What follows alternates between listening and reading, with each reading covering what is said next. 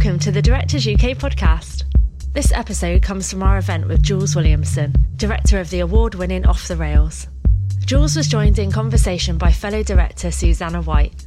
Together, they discussed the experiences Jules brought into making Off the Rails, the process of directing her debut feature, and what she'll take from it into her next directing role. We hope you enjoy.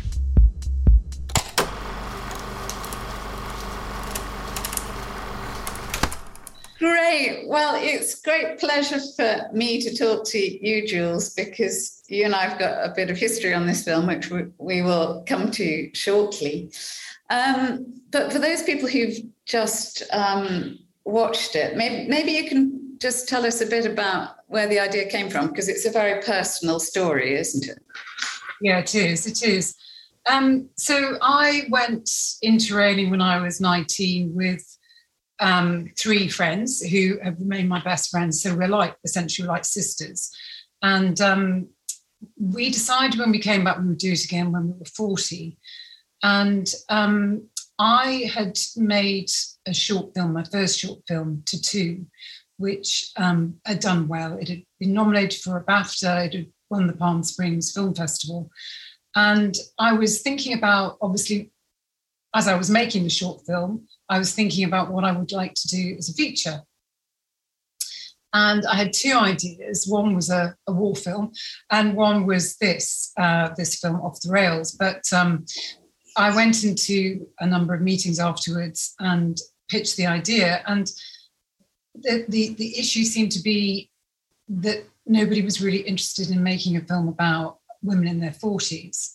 So what I had thought was it's an interesting premise because these women will have changed, their friendships will have changed, their lives will not be necessarily what they expected them to be. Um, and I thought that was a really interesting uh, territory to explore. Uh, but, how, just give some context. How long ago? What point was that then, Jules, when you first had that thought after you'd after you um, after you'd won the Palm Springs Film Festival? And you well, um, it was 19 years ago. Right. Okay. sorry, I should have put that into context. It's a long time ago. Right. And, um, at that time, you know, there weren't that many uh, female-centered films, and there were films like Bridget Jones, of course, which I love. But that was a film about a young woman as opposed to a woman in her forties. And um, as I as I may not have said, the decision that we had all made was to go on this journey when we were 40 and i was in my mid 30s at the time. And i thought oh, that'd be really interesting to make a film about women in their 40s and um, over that period of time over that 19 years i carried on sort of seeing evidence that the film could happen whether it was um, Blue Jasmine, when Cate Blanchett won her Oscar and talked about how women's films didn't need to be niche and that the industry needed to wake up to the fact that they were, you know, profitable. And um, or Alexander Payne Sideways, which I love, um, but you know, kind of spurred me on even more because obviously, you know, that's about men in middle age, and um, and then obviously Mamma Mia, you know, that had a had a great deal of success uh, for a female I never let go of wanting to make the film. And um, a little bit more backstory about it. I had a great friend who died, and she uh, that had a very profound effect on me. So I wanted that to be part of the story. And in fact, her daughter is my goddaughter, mm. which is how that aspect of the story came into it. Um, so things shifted, didn't they? You tried to get it going early on. Nobody wanted films about women in middle age, despite that being probably a large proportion of the cinema audience. Um, so, what made you keep going on it? Did something shift? Or was this just a film inside you that needed to come out? It was both. I'd never given up on the story. So we had my friend Arabella Page Croft, who was the producer, we had written an outline and we had uh, obviously fully developed the characters. So we took, she took this idea to Bill Kenwright, uh, and he he immediately got it. He loved it. Um, and like I said, you know, quite a lot had happened in the interim to show that there was an appetite for this kind of film.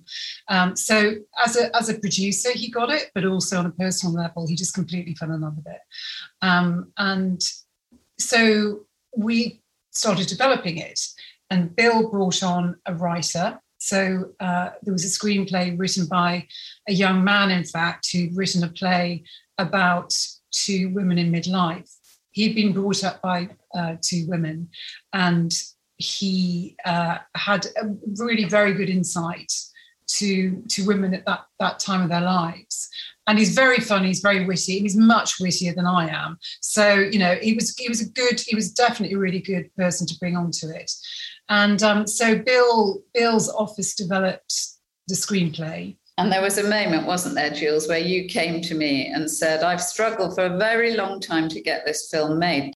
I think part of the issue was that it was um, because it's a film about interrailing, it's European travel. The film was sort of falling between two stools with the budget. So it was either going to be very, very low budget which isn't really the film he wanted to make, or it potentially could have been a very high budget. And I think that was one of the things we talked about, wasn't it? That if I wasn't careful, the film may not get made because they couldn't see the production um, company couldn't see a way round making the film without going to all these different countries and obviously with four actors um, and you know people with names that could be very expensive so that was the other that and there was this moment there was this moment where it looked like it could just all just drift away. You came up with a brilliant solution. So let's talk a bit about what that practical solution was. Well it was quite it was quite interesting. I was thinking about this earlier today because um, I was actually at a Christmas party and I was having a drink and a, I think I was having a cigarette outside with somebody, as you do. And he is a producer and he was saying to me, The thing is, Jules, nobody is going to want to make this film as much as you. You know, whether it's your first film, your second film, your third film, you're the director and it's your story. And you've got to come up with a way to make that work. And I remember waking up the next morning and I, I I saw a photograph of Mallorca on a, a, Guardian Escapes email that was sent. I was kind of looking through it, thinking, you know, looking at holidays as you do, thinking, oh, that'd be lovely to go. And um, it was a, it was in the middle of Mallorca, and I thought that could easily be rural Italy. And I know Mallorca very well because I used to go as a child, and then ironically, Emma, the friend who died, she had sort of reintroduced me to it as an adult. Uh, and I'd gone with all my Interrail friends uh, many times. So there was this kind of lovely backdrop to it as well. And uh, and I know that Palma could, I knew it could stand in for Paris, I knew it could stand in for Barcelona. I, I knew obviously we could do Spain there. And um, so I phoned Palma Pictures, who had, um, they've done many things. They did The Night Manager uh, and in Mallorca, and spoke to uh, Trent, um, one of the heads there, and basically says, "This is what I'm thinking of. What do you reckon?" And he said, "No problem at all. We have lots of commercials coming over here doing the same thing. Come for a recce." So I spoke to um, Sarah Sullick, one of the other producers at Bill's office, and she and Arabella and I uh, and the then line producer all went out on a recce, which was lovely. And uh, you know, it was just very clear that we could we could do it, and it would be no problem. So it, it, it became a manageable budget and one, you know, realistically for a first time director that people weren't too scared of. It was about three and a half million, uh, which, you know, is still sizable, I guess, for a first film, but people weren't worried about it. But yeah, I mean, you were you were amazing because um, not only did you come on board and exec it, but you know, it was the fact that you said you have to make this film. You you have to make it. This is a great story, and it's your story. Um, and that faith and confidence and belief was exactly what I needed at that moment. So, well, I could see your passion, and, and I just thought, my goodness, you so deserved to make the film. Um, and you had every right to make the film. So I'm I'm just very proud and delighted that it it all happened. And um, So, so let's um, talk a bit about um, the casting. Was there pressure on you to cast um, a certain type of actor? What, how did how did that how did that process work? Well, I mean, you know, Bill Bill was the producer, and um, you know, it was that kind of film where he was going to make those decisions ultimately. Um, but I, to be honest, I was extremely happy with the cast. I was very happy, and uh, in fact, you cast Lizzie, didn't you? You because I was when we got the green light, everything happened so fast, um, and I couldn't get back to cast her because this wasn't time. And you very kindly stepped in and uh, and cast her, which was great. I, I had a lovely afternoon trying out girls. It's actually it was great fun without the pressure of directing the film myself, getting getting to work with some new actors. Um, yeah, and, and Bill is is brilliant in that he's got incredible contacts, isn't he? So he can pick Amazing. up to lots of people. And, yeah, um, it um, wasn't sort of like I would associate casting a film because it was more like Bill, like cast thinking of which names we wanted and Bill's address book in a way, wasn't it? There wasn't a formal process of a casting director bringing people in. And maybe for the young girls there was. I can't quite remember how that bit worked. How did, yeah, there must have been a casting director for them. There was, yeah, there was for that. But um, yes, it was more to do with approaches through agents and conversations and yes. so forth. But I think, you know, I was delighted with the casting because everybody was so different. And um, they all fitted the characters brilliantly. And they all brought a very different acting style, a very different kind of presence to to the film. And i think that that was incredibly useful the way that everybody kind of bounced off each other. Um, and we had a we had an incredibly short uh, rehearsal time. We literally met for dinner uh, in Mallorca and then the next day we sat and read through the script and that was pretty much it. But there's lots of conversation during that during that period about you know um, they wanted to know a lot about the, the story, the real story, and I think that kind of helps uh, them invest in it a lot. Um, so it kind of evolved, you know, the the uh, the relationship between them knitted together very quickly. I was going to say you're very good with actors because not everybody realizes, but you have got a background in acting yourself, haven't you? Maybe you could just talk a little bit about that. Yes, I, I, went to drama school for three years and uh, trained as an actress. And um, having thought that I wanted to do that most of my life, I did kind of flirt a bit with the idea of stage management. And I went to RADA for an interview, and then they said, "No, no, you should go. You should be auditioning for the acting course." So anyway, ironically, I'd come out of drama school. I had six months doing uh, fringe plays, and then there was a film being made in Newcastle Stormy Monday which is Mike Figgis's first film. And it was quite a big deal. It had big stars like Tommy Lee Jones and Melanie Griffiths and Sting, and um, and Sean Bean's first role. And I got, I landed the job as a floor runner. So you know that was amazing. And as very quickly, uh, I realised that's that was the side of the the camera I wanted to be on, and. Mm. Uh, I just felt, you know, that I, I, it fitted, it worked with me. But the, the, lovely thing was that I got all this experience of acting and actors. So, you know, when I carried on being a runner, I wasn't particularly, um, you know, intimidated by big names. I uh, felt fairly at home with with with uh, with actors all the way through. So when it came to four actors that were on set and on camera nearly all the time. Um, it was it was okay. I wasn't really fazed by it. But like I said, I, I loved the different styles and approaches they all had. And when Sally came on, I kind of knew that was going to be a game changer because I knew that she would be up for improvising and shaking things up a bit. And that's kind of what I wanted to do. So I was thrilled to bits. And um, so where we could, we would go off piste and we would improvise.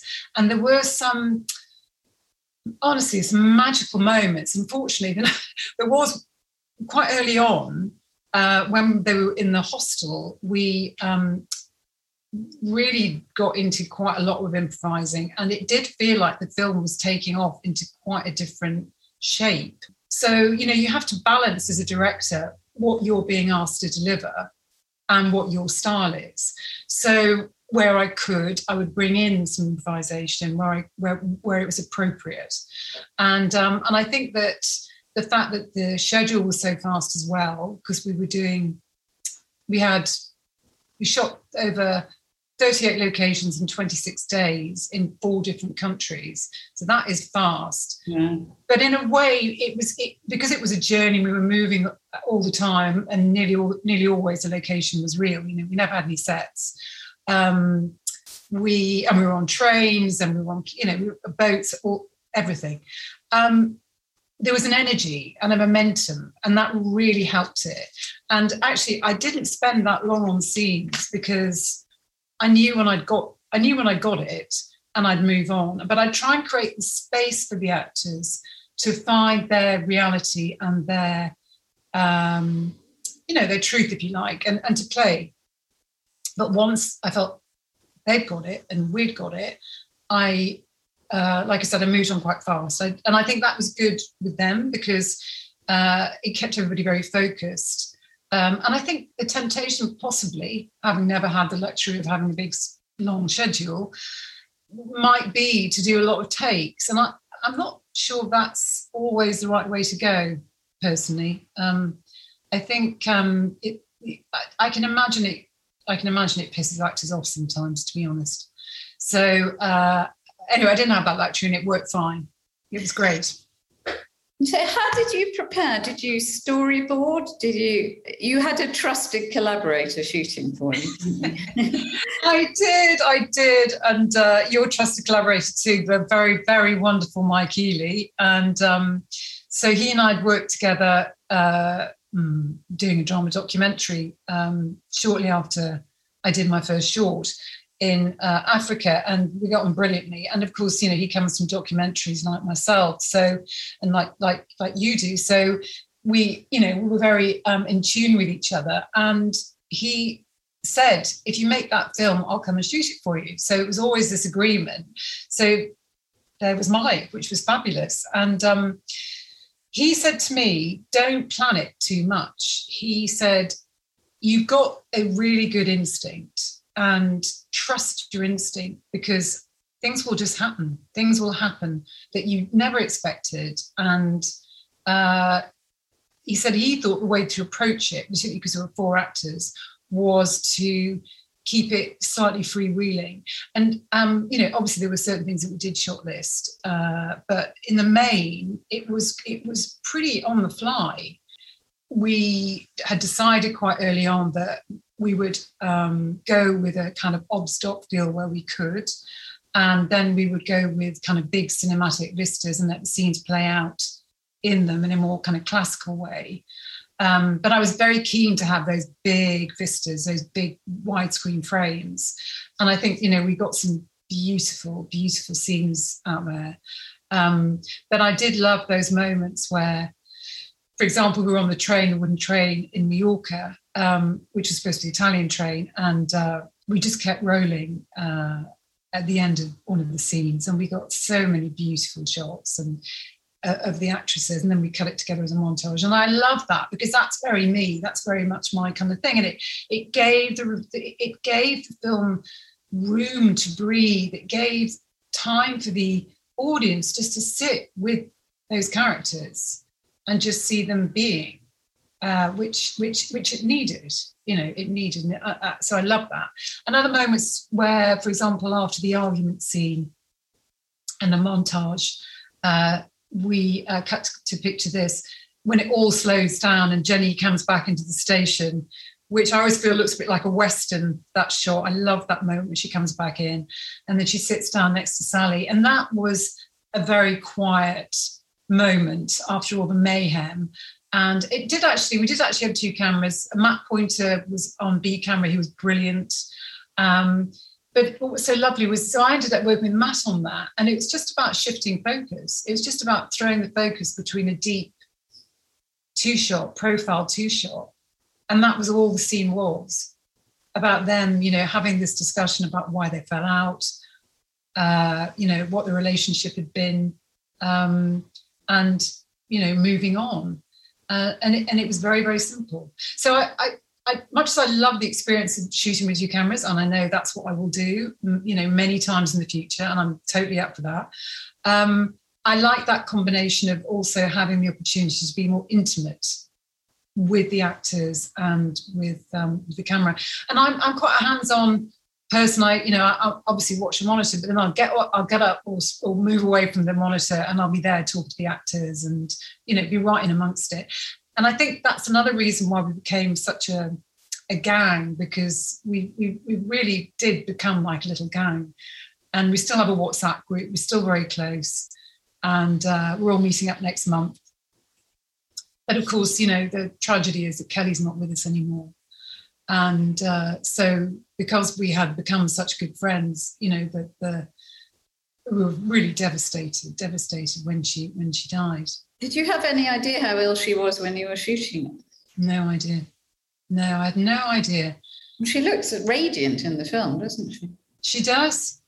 Yeah, she really does. I mean, we, Arabella and I were, you know, we often just kind of gazed at her saying, gosh, she's, you know, she's so beautiful. What, how does she do it? You know, she'd be sort of sitting there without any makeup on at all, looking absolutely glorious. Um, but no, I, we had, we didn't know. And, um, uh, you know, Bill, Bill did know, but she and Bill had obviously, for their own reasons, decided not to not to say anything. And I think that, you know, what's so moving is that obviously the film really spoke to her. The story really spoke to her. She has her own daughter of the same age. And um, so I think she was really remarkable to have been there and got through that with with the knowledge that she had and with the the you know the personal backstory that she had that she you know she never shared with anybody but she it was amazing to work with her because she really was a movie star, very charismatic, and she brought all that to the set. But so you had this kind of movie star, this um, and, and then you had Jenny's background of, of theatre and film and television, and Sally's background of comedy and film and television. And they're all so different. But it was a great leveler. And uh, so, you know, we were always laughing and very often crying, but it was crying because of the emotion of the of the story. But um, Kelly brought so much fun to it. She would come on set, and the, the, literally the set would light up, the crew would light up. They all loved her. She was always having a laugh, and but very witty, very very witty, and um, just very caring, very very caring woman. But oh, she was she was just fabulous, absolutely amazing. One Oh, no, absolutely wonderful. And I remember so clearly that Leicester Square premiere. You, you had the most grand Leicester Square premiere, didn't you? And, it was. In COVID times. And I remember Bill saying to me, I promised Kelly this film would open in Leicester Square, and that dream came true. Um, so, and, and you all had your Kelly necklaces, didn't you? Remember? We did, we did. And I, I, I said then, um, that it and, and the interviews that I did on on the day and around that time that she would have wanted it to have been a celebration of her. And you know, as much as the film is, I think, about uh, grief, but also it's also about hope. And so it, it, she would have wanted the film to be a celebration uh, of all the things that it celebrates, but uh, but obviously she, she, it was her last film and she would have wanted people to have come out feeling optimistic and positive and she very much subscribed to what i wanted which was the film to be about new beginnings mm-hmm. and that message of new beginnings and of course you know they the actors and myself you know we're all in midlife we're all very conscious of how society can sideline women at this age. And so she really um, felt very strongly about getting that message across. And um, so I think it does, I think it does her proud in, in that respect, um, very much so. And John Travolta actually gave a, a very nice message when it was released um, on Instagram and Twitter. And he said, how proud she had been to have worked on it and you know how how uh, close and fond she was of all the people that she'd worked with. So that was that was really very nice. And I'm a huge Cameron Crowe fan, huge Cameron Crowe fan. So to be working with her, and we talked a lot about Cameron Crowe, and uh, you know, she said, well, very nicely once said I was I reminded her a little bit because I suppose because I'm quite open and I love music and you know, I don't know. Anyway, it was it was one of the greatest compliments that you could I could get. Um, Picking up on the music, tell us about Blondie. How did that happen? How did that come about, the use of Blondie and so? Well, um, Bill's a big muso, and we talked about the Big Chill and the soundtrack. And I uh, had also talked about how I'd love uh, Blondie to to be part of that soundtrack, and that I'd wanted um, Anna to have wanted to be Debbie Harry because she'd always been a bit of a heroine of mine, and uh, so he didn't really know Blondie, but then uh, listened to to you know many tracks, and we had this extraordinary conversation. In fact, it was when we had a cup of tea in Marylebone High Street, and I was going off to have a this kind of make or break meeting. This is a few months, quite a while after our BAFTA chat. And uh, so you, you know, you kind of saw me on my way, and I arrived, and there's a lot of tension because it was it was a kind of make or break moment, and uh, uh, everybody was saying, "Oh, good luck, good luck in the meeting," and uh, so he said, um, "So I've been thinking about this." He's talked about many things, but he said, "I was thinking about the soundtrack, and uh, what about a Blondie soundtrack?" And I, I just thought I, I couldn't believe it. Really, it was amazing. I said, "Well, absolutely, fantastic." And he had he worked tirelessly to get that. Really, uh, take my hat off to him, and he worked tirelessly to get us the screens. You know, I mean, we had 300 screens that came out in, in the UK. Amazing. It, it's, it's, a really, huge number of screens. It's a huge number. And um, it's about to go out in Australia um, in 300 screens, but obviously it's a much bigger country. Um, but his passion for the film um, is and has been, you know, um, really, really wonderful. And, you know, I'm, I'm very, very grateful for that. I'd just love to dig a bit um, into the documentary aspects of the film because you um, you went off and shot some documentary footage, didn't you, as part of this journey? Maybe you can tell us a bit about that. Yes. Um, well, the film is, as everybody will realise, about the Light of God Festival, and um, we were going out in January to prep, and so I very much wanted to film the real festival and in fact, so we did. We went and we had um, a documentary uh, set up. We had two. We did have two cameras. Um, we weren't allowed to film, take the actors in uh, and film them. So we knew that. So we we went in to see if we could get shots. But it, so I'm I'm in like you, you know, come from that background, and it's interesting because I've done drama doc, but rather than reconstructing scenes or directing drama to go into the drama doc.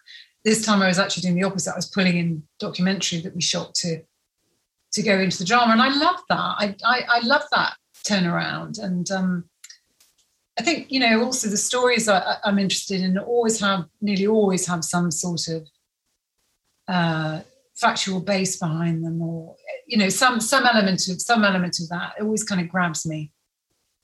So I hope I can do that again in the future. So, so Jules, what what what next, and what would you like to do next? Where are you working on um, new ideas? And well, you know, interestingly, the the, the film was uh, also quite a pragmatic uh, move on my part to, if you like, um, take my career to the point that I'd I'd wanted it to be uh, I guess, you know, 19 years ago. And I, uh, it's quite interesting because I think, you know, you do reach a certain age and even your contemporaries kind of think, oh, well, obviously they're not, they're not really wanting to direct films anymore or, um, or go into high end uh, TV drama or, and I, and, and, and it, it kind of made me even more determined that that is actually what I was going to do. So there's been a lot made of the fact that I made this film. It's my first film, and I'm in my 50s, and that it never occurred to me that I wouldn't be able to do that, or that that should be a hindrance, or there'd be an obstacle. I, it never occurred to me. And you know, like I was saying, the film is about new beginnings. It's very much a new beginning for me.